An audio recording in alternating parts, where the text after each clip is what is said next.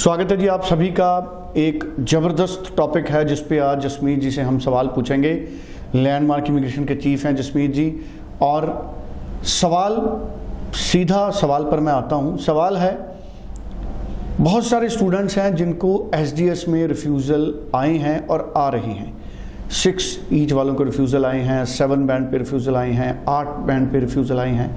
आम तौर पे बड़ी हैरानी होती है जब किसी स्टूडेंट को एसडीएस केस में या हाई स्कोरिंग पर रिफ्यूज़ल आता है।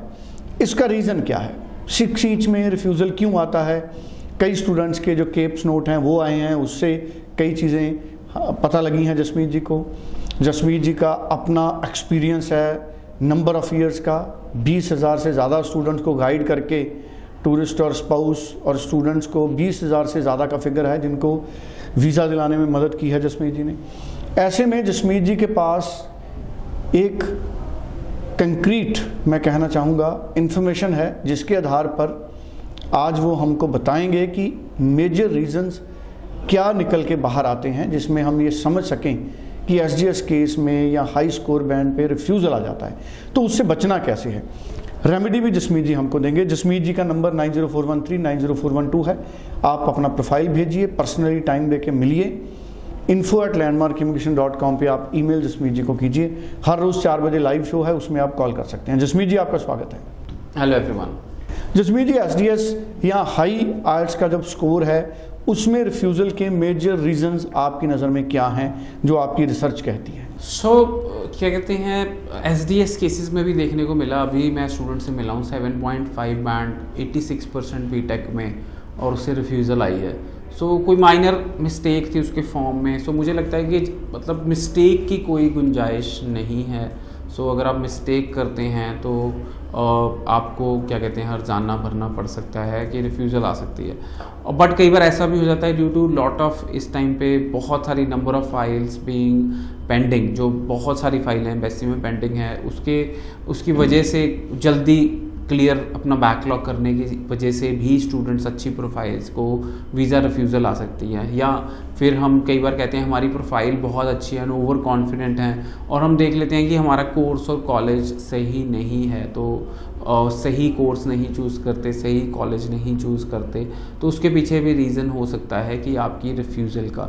सो डेफिनेटली स्टूडेंट्स सो ये जो सारे रीजंस हैं रिफ्यूज़ल के सो so, ये सारे ओवरकम हो सकते हैं। When you apply for second time you can be more careful so student जब सेकेंड टाइम अप्लाई करता है वो ऑटोमेटिकली ही बहुत सारा केयरफुल हो जाता है। काफ़ी रिसर्च कर लेता है, क्या प्राइवेट है, क्या पब्लिक है, कितनी फ़ीस जानी चाहिए, कितनी फ़ीस नहीं जानी चाहिए। और फ़र्स्ट टाइम बच्चे को ये भी नहीं पता होता, वो ओवर कॉन्फिडेंट होता है। चाहे प्राइवेट में ही कोई कंसल्टेंट उसकी फ़ाइल लगा देता है, वो उसी में अपनी फ़ाइल प्रोसीड कर लेता है कहता मेरे तो बैंड सेवन है, मेरा तो वीज़ा लग ही जाना है। सो मैं स्टूडेंट्स को कहूँगा कि बिल्कुल ओवर कॉन्फिडेंट ना हो जब आप फ़र्स्ट टाइम फ़ाइल लगाते हैं। सो वो पूरी प्रिपरेशंस के साथ ही अपनी फ़ाइल लगाएँ एंड बहुत ध्यान से फ़ाइल लगाएँ ताकि आपकी फ़र्स्ट टाइम में ही वीज़ा आ सके। जसमीत जी, इसके अलावा मेजर रीज़न जैसे आपने कॉलेज में बताया और क्या क्या मेजर रीजन हैं जिस जिस, जिनको आपने एक्सपीरियंस किया है?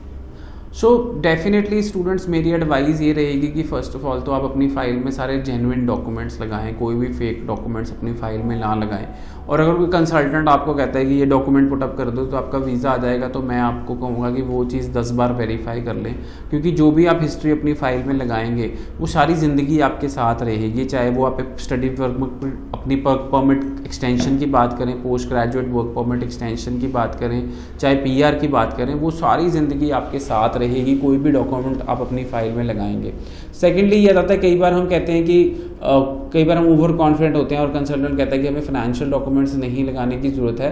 तो मैं एसडीएस में भी कहूँगा कि इनकम टैक्स रिटर्न और बैंक स्टेटमेंट्स आप अपनी फ़ाइल में ज़रूर लगाएँ। सो दे विल शो कि you belong to a good family अगर लगा सकते हैं तो ज़रूर लगाएँ। अगर नहीं लगा सकते हैं तो आप अवॉइड भी कर सकते हैं। पर दिस इज़ माई एडवाइस कि आप आई और बैंक स्टेटमेंट्स एस फ़ाइल में भी ज़रूर पुटअप करें। बिल्कुल ठीक है जी।